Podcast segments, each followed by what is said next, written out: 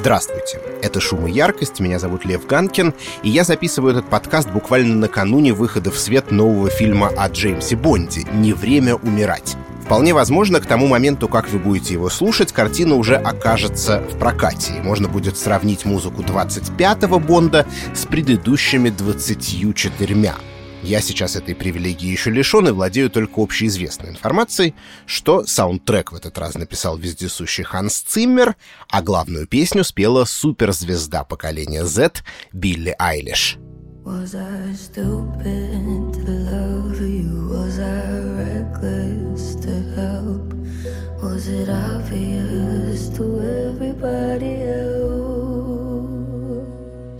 That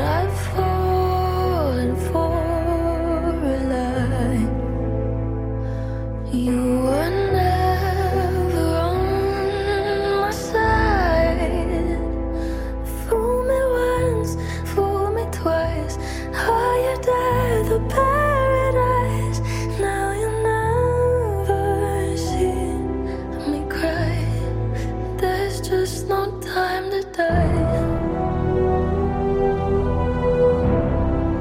Эта песня вышла уже полтора года как, и ее, наверное, уже обсудили все, кто этого хотел. Вот, скажем, журнал Esquire на следующий же день поставил ее аж на четвертое место в списке всех песен из фильмов об агенте 007, сразу за классической Goldfinger Ширли Бесси. А вот, например, в моей френд-ленте, особенно те, кто постарше, наоборот, писали, что, мол, как же можно, какую-то 18-летнюю пигалицу позвать на такую почетную роль, да и сколько можно слушать, как она что-то шепчет и мямлет. Вот в наши годы были голоса.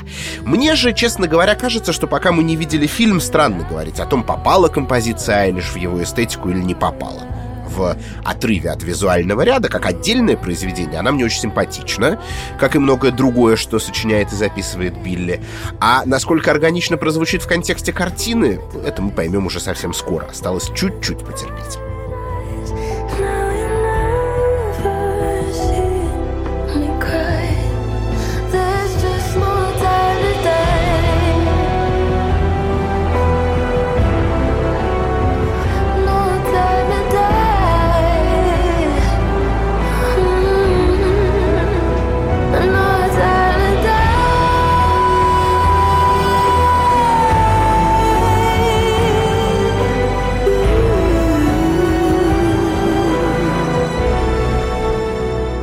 Единственное, на чем хотелось бы в этой связи коротко задержаться, среди критических отзывов на песню No Time to Die были и на первый взгляд довольно логичные. Мол, манеры Билли Айлиш, которая действительно по своему обыкновению лишь в кульминации немного повышает голос, а в остальном поет вкрадчиво, с придыханием или, как говорят музыканты, субтоном, совсем не подходит для агента 007. Бонд, дескать, совсем про другое. Это большой стиль, это пафос и масштаб.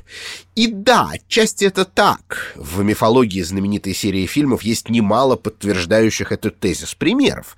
Ну, например, история Ширли Бесси, с которой в далеком 1964 году фактически и началась традиция бондовских песен на красиво стилизованных стартовых титрах. В первой картине о британском супершпионе песен не было, а во втором — композиция звучала лишь в финале, ну а вот в третьем мы услышали вот эту вечно зеленую классику.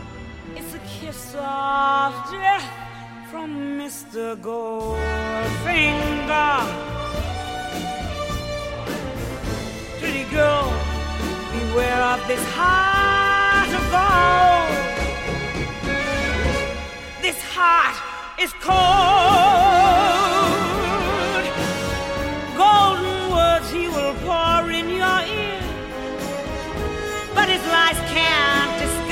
You feel for a golden girl knows when he's kissed her. It's the kiss of death from Mr. Goldfinger. Композиция Goldfinger до сих пор считается идеалом в жанре песни из фильма про Джеймса Бонда. И по делам. Недаром, к слову, ее исполнительницу, единственную из всех, вновь позовут на эту роль, причем даже не один раз, а два. Она же исполнит Diamonds Are Forever в 1971 году и Moonraker в 1979. Самое технически сложное здесь — это финальная нота которую композитор Джон Барри заставлял Ширли Бесси тянуть так долго, как только возможно. Певица признавалась, что едва не упала в обморок в процессе записи.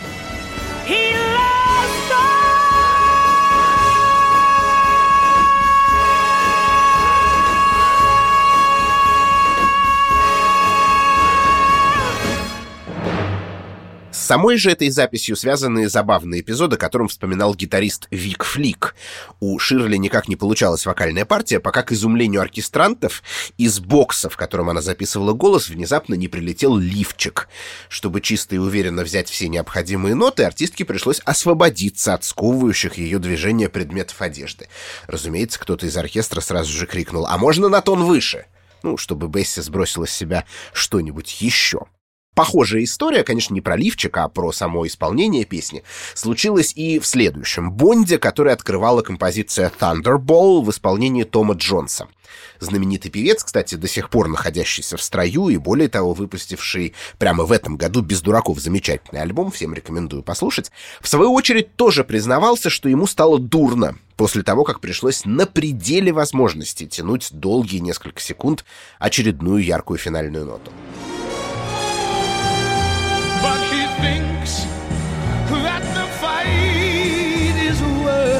All.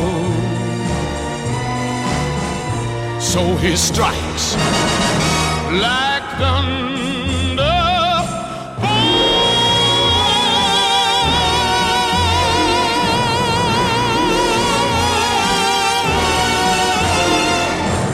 Из более современных бондов к этой же традиции эпических вокальных выходов, конечно, примыкает Адель с песней Skyfall, между прочим, первой в истории песни из фильмов об агенте 007, получивший Оскар. Skyfall — трек, создатели которого, очевидно, абсолютно сознательно косплеили классическую, олдскульную бондовскую эстетику, несколько размытую за время экспериментов 2000-х годов с электронной и рок-музыкой. После тейка Мадонны в стиле техно-поп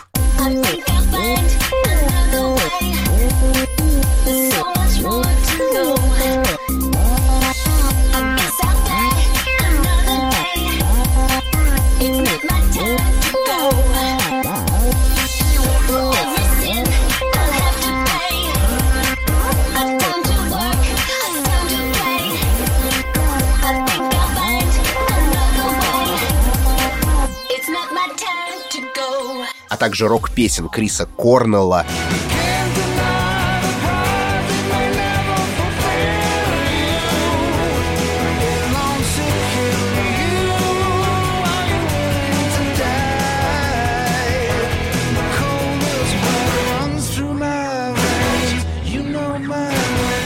и Джека Уайта, хоть последний и выступал в компании R&B дивы Алиши Киз. Yeah,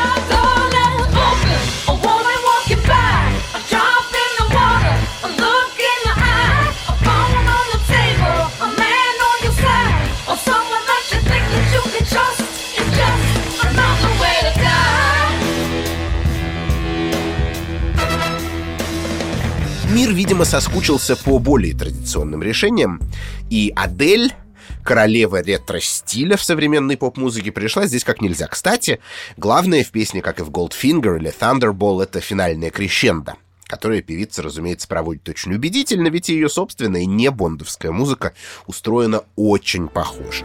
Where you go, I go.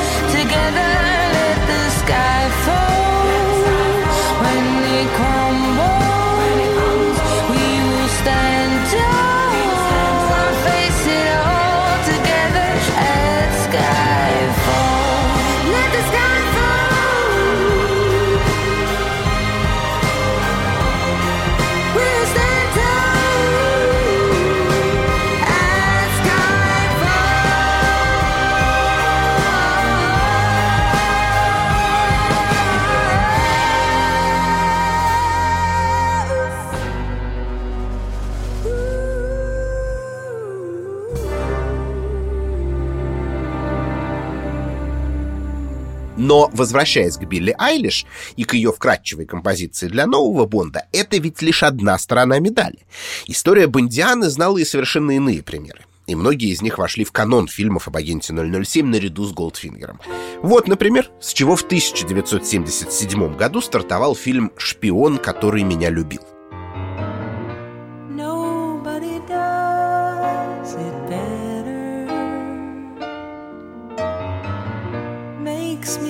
said for the rest. Nobody does it half as good.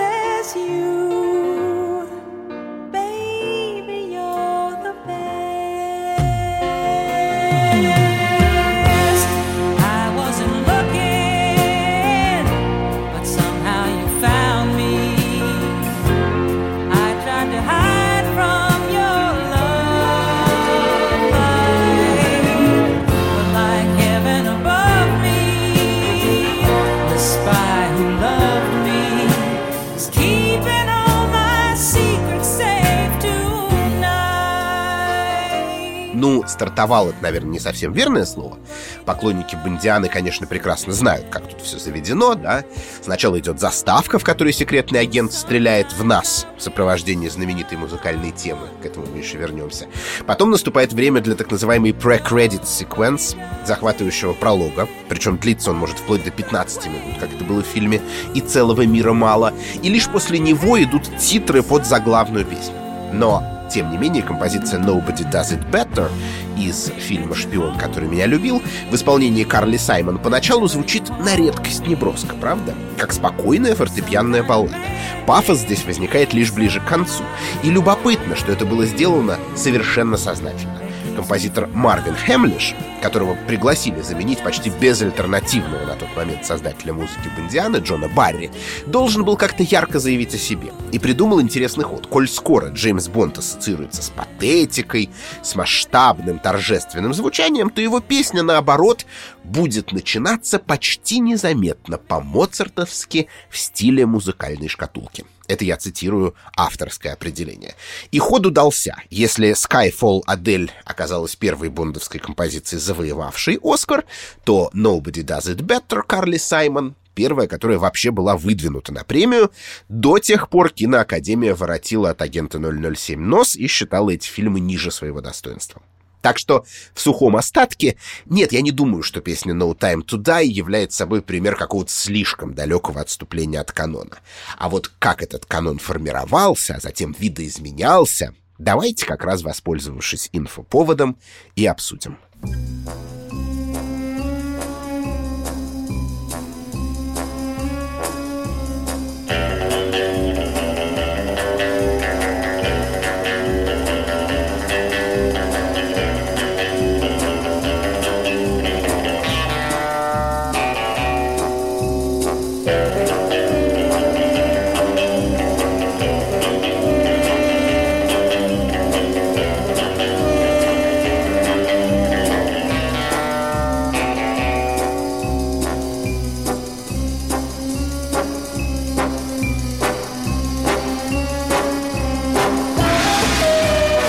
главная музыка к фильмам о Джеймсе Бонде, это, конечно, вообще никакая не песня. А вот этот инструментальный отрывок, звучащий во всех, без исключения, классических фильмах об агенте 007. Именно классических. Потому что существует, например, картина «Никогда не говори никогда», снятая другой студией, не имевшей права на эту музыку, но ее мы сегодня трогать не будем. А в остальном вот он, звуковой образ британского супершпиона. Им озвучена и традиционная заставка с выстрелом в зрителя, и, конечно, огромное количество сцен в самых разных фильмах, входящих в Бондиану. Характерно, кстати, что создатели фильма «Казино Рояль» не раннего, не канонического, а 15-летней давности с Дэниелом Крейгом в главной роли позволили себе отойти от стандарта, но по более чем веской причине. Действительно, это ведь экранизация самого первого романа Яна Флеминга. В нем Бонд только становится суперагентом. И когда к финалу это с ним случается, тут, да, лейтмотив, наконец, может прозвучать во всю мощь. А сначала рано. Узнаваемую тему еще нужно заслужить. The name's Bond. James Bond.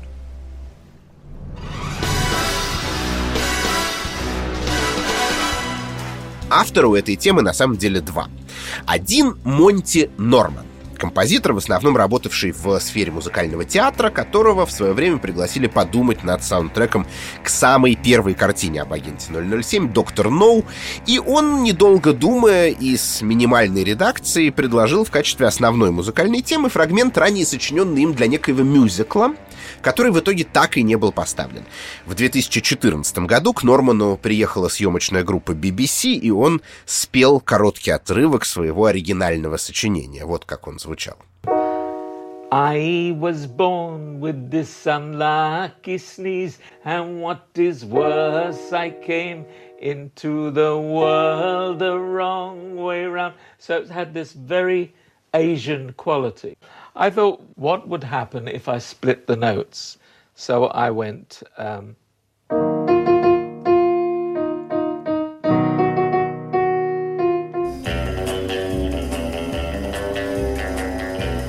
Забавно, что это действительно та же мелодия, которую в финальной версии темы Джеймса Бонда будет вести электрогитара, с теми же ритмическими акцентами и той же звуковысотностью. Но как разительно отличается наше впечатление, согласитесь. И вот тут самое время представить человека, которого, не покривив душой, можно назвать соавтором этой музыки, хотя формально он всего лишь придумал ей оркестровку. Это Джон Барри, классик киномузыки, озвучивший десятки картин, но массовую известность приобретший именно благодаря саундтрекам к Бонду. Это ему, наряду с еще несколькими авторами, например, Лало Шифрином, написавшим знаменитую тему сериала «Миссия невыполнима», мы обязаны звучанием значительной части шпионского кинематографа. Итак, из чего состоит это звучание? Ну, этот вопрос, мне кажется, подразделяется на два других. Какова гармония Бонда и какова его инструментовка. В гармонии главное — это хроматический ход, который можно обозначить как два шага вперед, один назад. Вот он еще разок.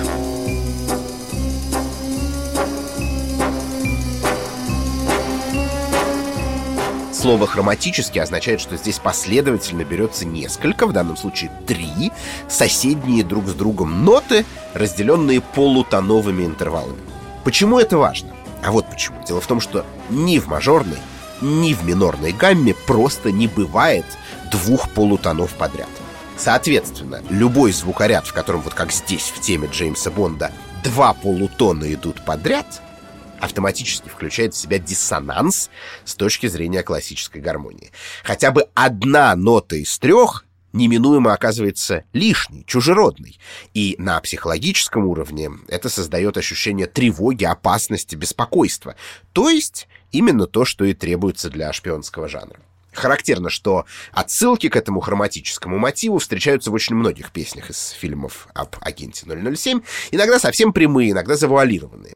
Мы уже вспоминали Goldfinger, классику Ширли Бесси, но ведь на кульминации, там, где она поет «This heart is cold, he loves only gold», аккомпанемент меняется на хорошо знакомый нам ход. This heart is cold.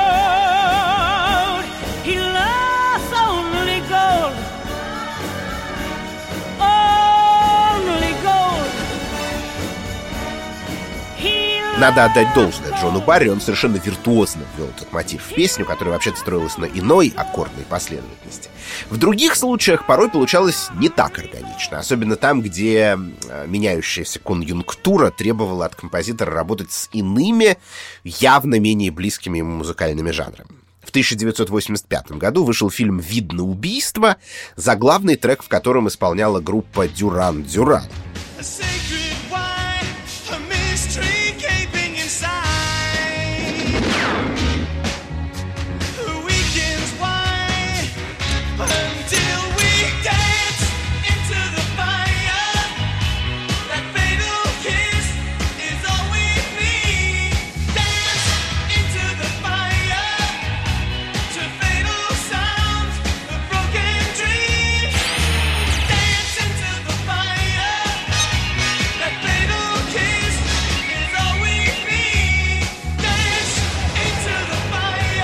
Это, конечно, было реакцией на культурную повестку.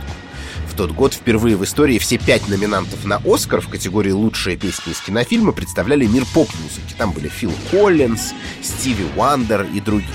Поэтому и создатели Бонда сочли нужным встроиться в тренд, сменив симфонические оркестровки на бодрый синти-поп. Надо сказать, что план сработал. Песня Дюран Дюрана «View to a Kill» стала первой в истории Бондианы, которой удалось забраться на верхушку чарта Billboard. Ну, свою роль в этом, конечно, сыграл и яркий видеоклип, в финале которого вокалист Саймон Лебон, дерзко глядя в камеру, представляется нам как Бон. Саймон Лебон. Ну, Дюран Дюран вообще были звездами MTV и знали кое-что про грамотную видеопрезентацию своего творчества. Но, возвращаясь к патентованной бондовской хроматике, вот же она, в самом конце композиции, уже после финальной строчки.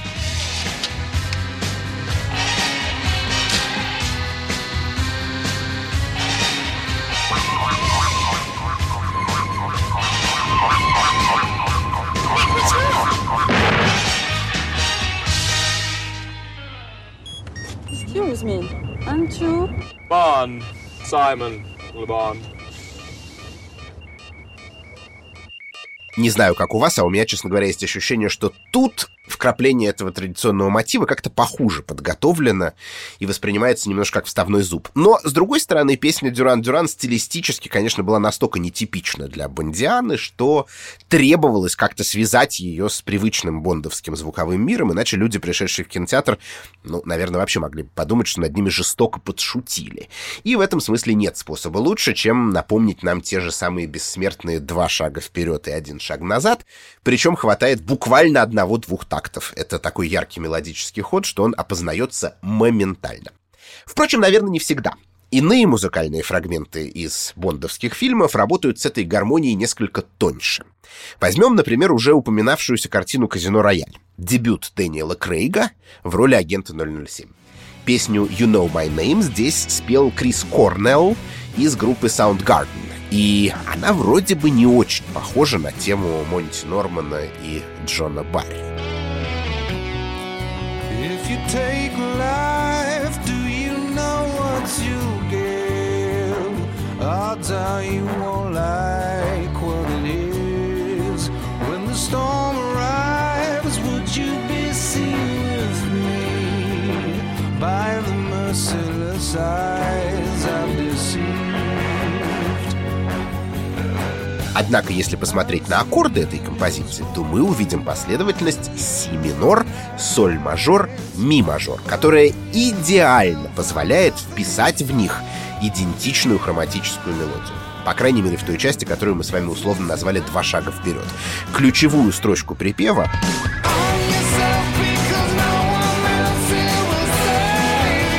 Корнелл поет в прямом соответствии с ней – фа диез, соль, соль диез. То есть двигается последовательно вверх по полутонам.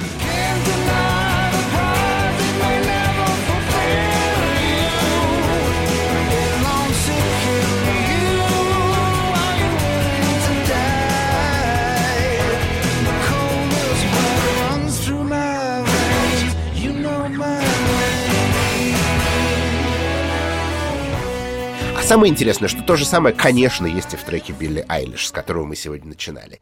Здесь аккордная последовательность следующая. Ми минор, к слову, любимая бондовская тональность, в ней решена и оригинальная тема Нормана Барри. Потом до мажор и ля мажор.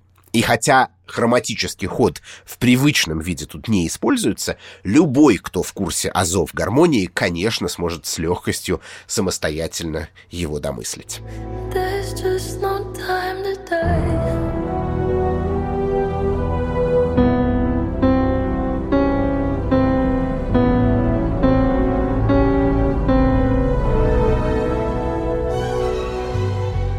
Вообще говоря, гармоническая схема темы Джеймса Бонда, конечно, не исчерпывается этим моментом, но, кажется, я уже слишком долго топчусь на этом сюжете, а ведь мы собирались обсудить еще и инструментовку. С ней все тоже довольно интересно. И я, наверное, начну с цитаты из самого Джона Барри. Вспоминая о своей работе много лет спустя, он говорил следующее. Когда в фильме была автомобильная погоня, то эта чертова машина летела прямо вам в лицо. Даже рукопашные драки были очень шумными. Поэтому пришлось придумать звуковую палитру, которая бы выдерживала конкуренцию со всеми этими звуками. Мощные масштабные созвучия духовых, длинные ноты струнных, много перкуссии. Только так это могло сработать. Невозможно было отделаться тихими скрипочками. То есть, видите, с одной стороны, тембральный портрет Бонда был связан просто soundscape ом самого фильма, полным громких звуков, которые музыка вынуждена была как бы перекрикивать. С другой стороны, сказались, конечно, и особенности образа агента 007 в прочтении первого исполнителя этой роли Шона Коннери. Каков он? Давайте попробуем описать. Ну, с одной стороны, он весьма солидный господин, одетый с иголочки, воплощение спокойствия и мужской харизмы. С другой стороны, способен на захватывающий дух трюки и в любой момент готов к опасным для жизни приключениям. А еще, разумеется, постоянно вынужден импровизировать. По-другому на секретной службе Ее Величества не бывает. И все эти свойства, конечно, находят отражение в звучании темы Бонда, соединяющем несколько разных музыкальных жанров. Вслушайтесь. Тут, с одной стороны, есть академические струны, примета большого симфонического стиля, естественно, придающая музыке солидность. Тут есть и электрогитара, явно родом из рок-н-ролла, серфа и других популярных стилей 60-х годов. К слову, первая настоящая слава в Великобритании пришла к Джону Барри благодаря его рок-н-ролльному проекту «Джон Барри 7», существовавшему с 1957 года. И, наконец, тут, конечно, есть джазовый свинг, как раз намекающий на то, что главный герой всегда способен на остроумный экспромт, позволяющий ему выйти сухим из воды в самой безнадежной ситуации. Джаз — музыка импровизаторов, пространство мгновенно принимаемых решений. И Джеймсу Бонду тут есть чем похвастаться.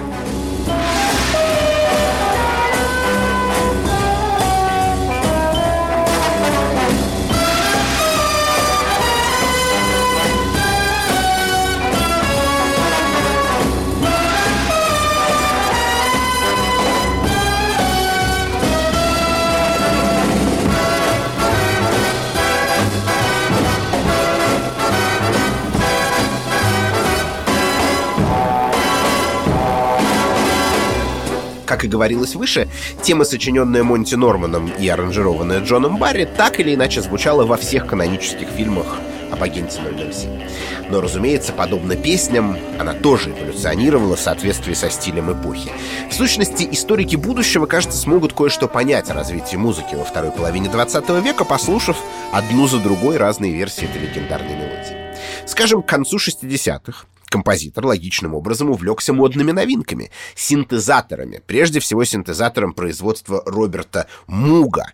Вы могли слышать его звук также у Битлов и у многих других поп- и рок-музыкантов тех лет. В принципе, правильно произносить фамилию этого конструктора инструментов как Моуг, но уже устоялось на русском языке именно произношение Муг. В итоге уже в заставке к фильму на секретной службе Ее Величества с Джорджем Лазенби в роли спецагента тема Джеймса Бонда заметно изменила инструментарий.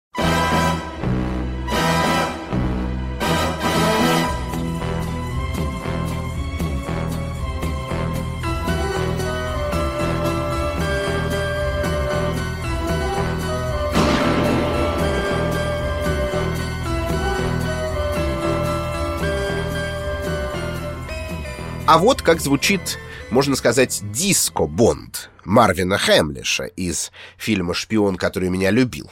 Композитор признавался, что вдохновлялся гремевшими в те годы отовсюду хитами группы «Биджиз». James, I need you. So does England.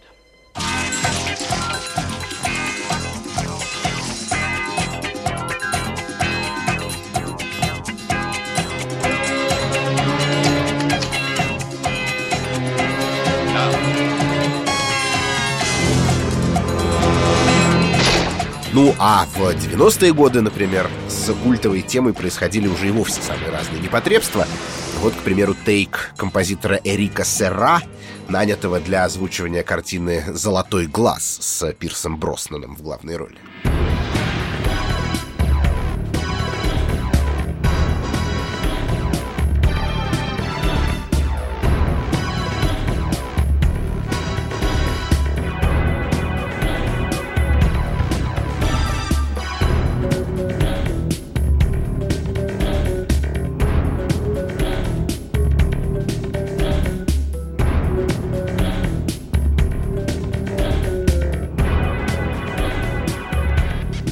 Многие фанаты Бонда воспринимают музыку Серра в штыки. Большим презрением они окатывают разве что Мадонну. и ее странноватую песню для фильма «Умри, но не сейчас».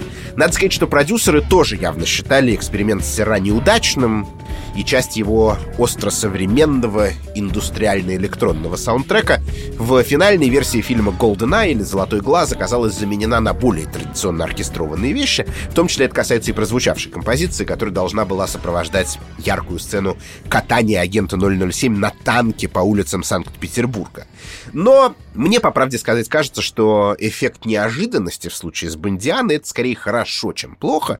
Да и вообще, когда некая киноэпопея длится три десятка лет, уже хочется какого-то разнообразия, какого-то эксперимента, пусть даже и не гарантированно удачного. Эрик Серра прославившийся саундтреками к фильмам Люка Бессона, пришел в ужас от того, что сделали с его сочинениями музыкальные редакторы картины. Они там перемикшировали некоторые фрагменты, перетасовали их и в многих случаях почти утопили в диалоге. В общем, это для всех был довольно травматический опыт, но тема Бонда, поданная в духе чудной электроники 90-х, все равно заслуживает как мне кажется, того, чтобы быть услышанной. Ну и еще один отрывок, в этот раз скорее на правах небольшой музыкальной шутки.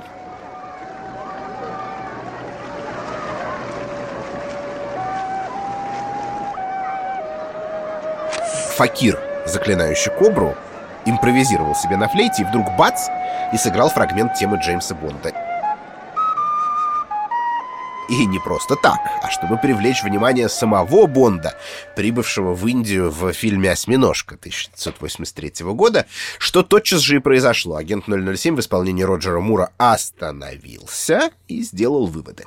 На самом деле довольно уникальный эпизод с точки зрения киноискусства, который здесь ну просто-таки упивается своей условностью. Видите, оказывается, и сам Джеймс Бонд прекрасно осведомлен о том, что это его лейтмотив. К слову, в «Бондиане» немало таких инсайдерских шуток, в том числе и музыкальных, уже в одной из сцен фильма «На секретной службе Ее Величества», например, коротко звучали мелодии из четырех предыдущих картин серии. Пересмотрите и услышите.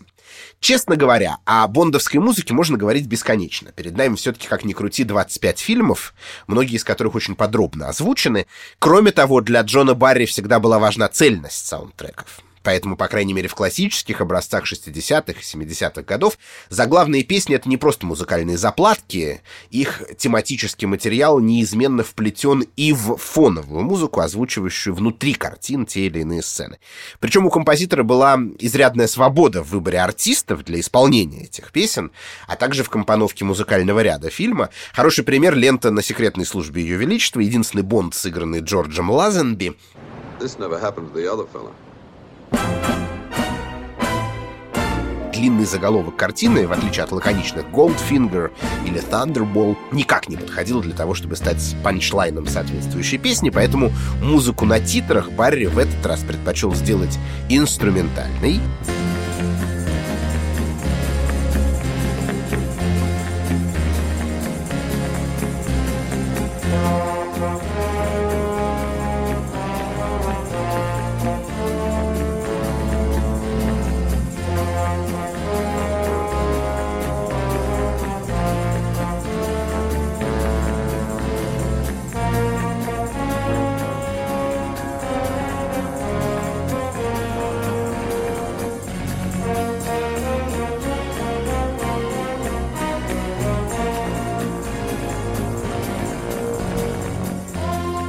вокальный выход оказался помещен в фильме в другое место, причем отдан довольно неожиданному исполнителю, почти 70-летнему на тот момент джазовому классику Луи Армстронгу, для которого это стало фактически последней крупной работой.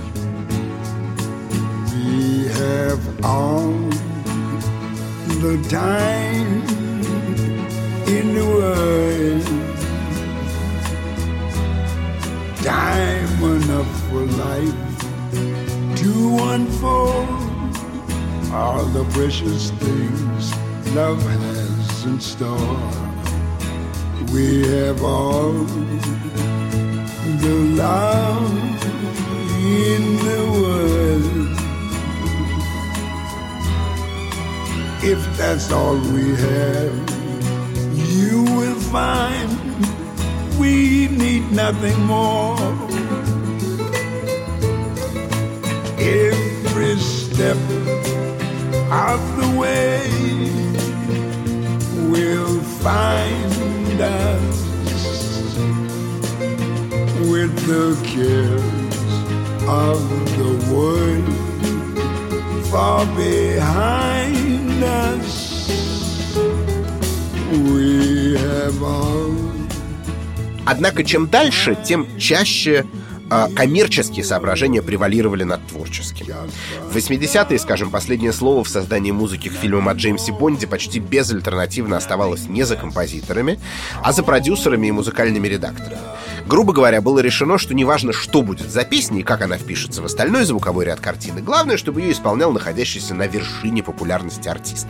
И если раньше продюсеры не всегда были в курсе, кто на вершине, а кто нет, Согласно апокрифу, Гарри Зальцман в 73-м, услышав демо-запись «Live and Let Die» Пола Маккартни, сказал «Очень неплохо, а теперь давайте решим, кто это будет петь в фильме» то теперь они старались держать руку на пульсе. Например, в последнем Бонде, озвученном Джоном Барри, композитору в попытках повторить успех Дюран-Дюран навязали сотрудничество с другими синтепоп-героями норвежской группой «Аха».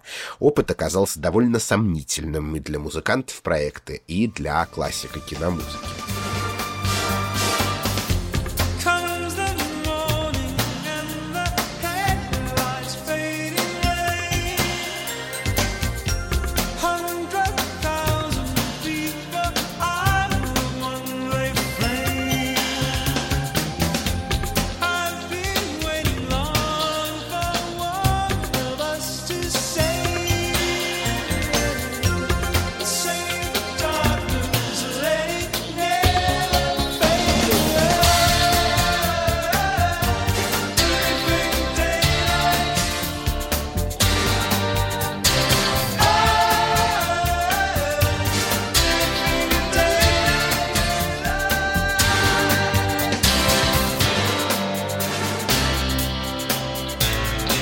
Интересно, кстати, что вокалист Аха Мортон Харкет, кажется, до сих пор удерживает мировой рекорд по самой длинной ноте, которую кто-либо когда-либо держал в кассовой поп-песне. В композиции ансамбля Summer Moved On он тянет ее 20 с лишним секунд. То есть в идеальном варианте он мог бы прекрасно вписаться вот в эту традицию оглушительных бондовских вокальных кульминаций, да, как у Ширли Бесси или Тома Джонса, но, увы, песня The Living Daylights из одноименного фильма, у нас он известен как «Искры из глаз», создавалась группой и Джоном Барри в качестве навязанной им обязаловки, и сильные стороны артиста она не сказать, чтобы подчеркивала. Ну что ж, по крайней мере, Джону Барри в его последнем Бонде дали засветиться на экране лично, он там дирижирует советским музыкальным коллективом под названием «Народный Ленинский оркестр консерватории». В общей сложности Барри сочинил саундтреки для 11 фильмов Бондианы.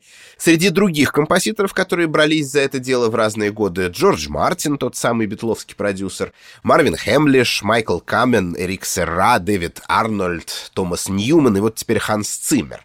Все они в большей или меньшей степени стремились сохранить специфически бондовское звучание, за которое мы и полюбили эти фильмы. Конечно, наряду с машинами Астон Мартин и Мартини взболтать, но не смешивать. Особенно старался Арнольд, озвучивший пять картин с 1997 до 2008 года включительно. Кстати, наняли его после того, как тот спродюсировал и выпустил успешный диск кавер-версий на бондовские песни в исполнении всяких неожиданных артистов вроде Игги Попа и группы Propeller Heads. Что до песен, то с ними тоже бывали довольно запутанные истории. В частности, давно можно было бы собрать мощный плейлист из отвергнутых продюсерами Бонда треков. В год, когда музыкальной звездой очередного фильма «Завтра не умрет никогда» стала Шерил Кроу, в кастинге на песню к фильму участвовали и группа Pulp, и Марк Алмонд, и проект Сейнт-Тьен, а для теперь уже предпоследнего Бонда 007 «Спектр» свою песню сочинили и записали Radiohead, но она в итоге не прошла с формулировкой «слишком мрачно».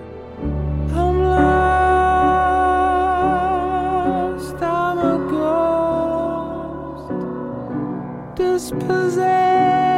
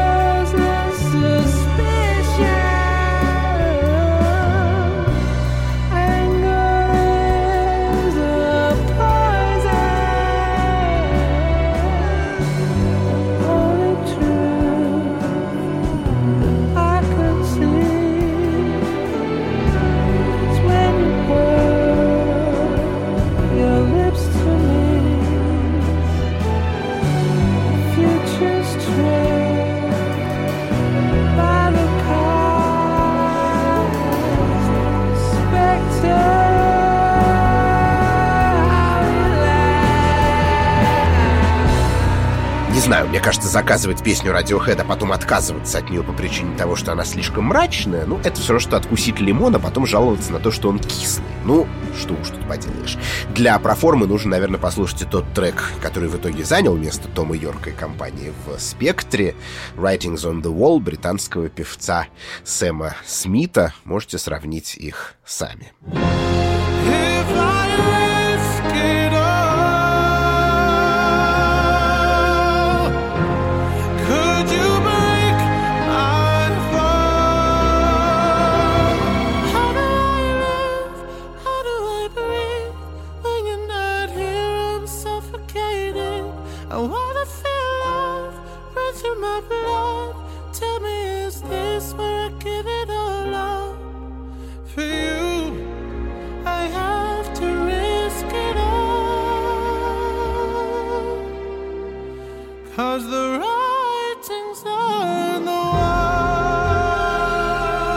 если мы закончим прямо здесь сейчас, то это, наверное, будет какой-то немного грустный финал подкаста, поэтому подытожить этот эпизод мне бы хотелось другим музыкальным фрагментом.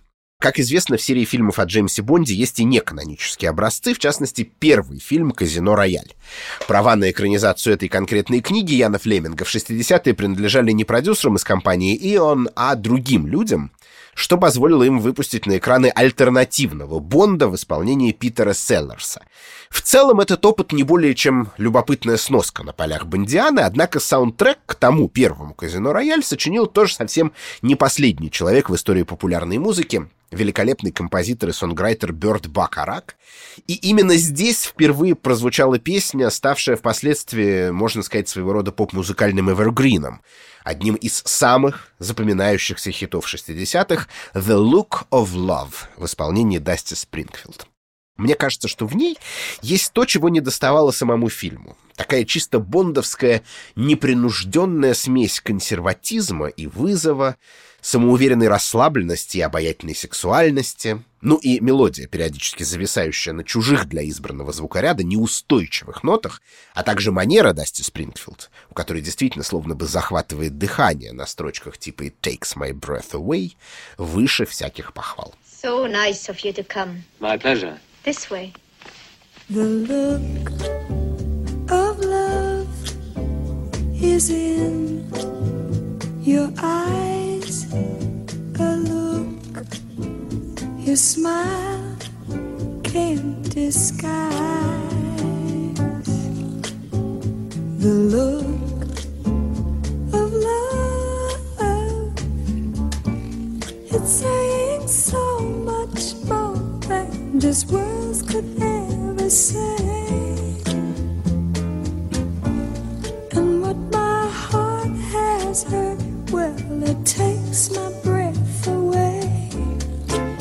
I can hardly Этим и закончим. А помогали мне работать над этим выпуском по традиции звукорежиссер Алексей Пономарев, редактор Даулет Жанайдаров и продюсер Женя Молодцова.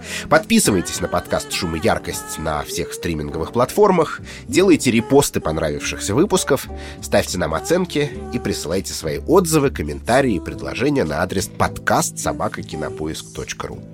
Меня зовут Ганкин, Лев Ганкин. До новых встреч! can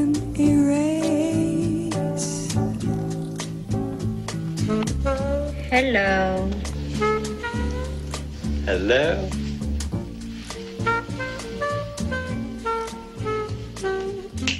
That's, uh, that's Lord Nelson, isn't it? Yes, isn't he beautiful? Yes. And do you know what he said? What? England expects every man to do his duty.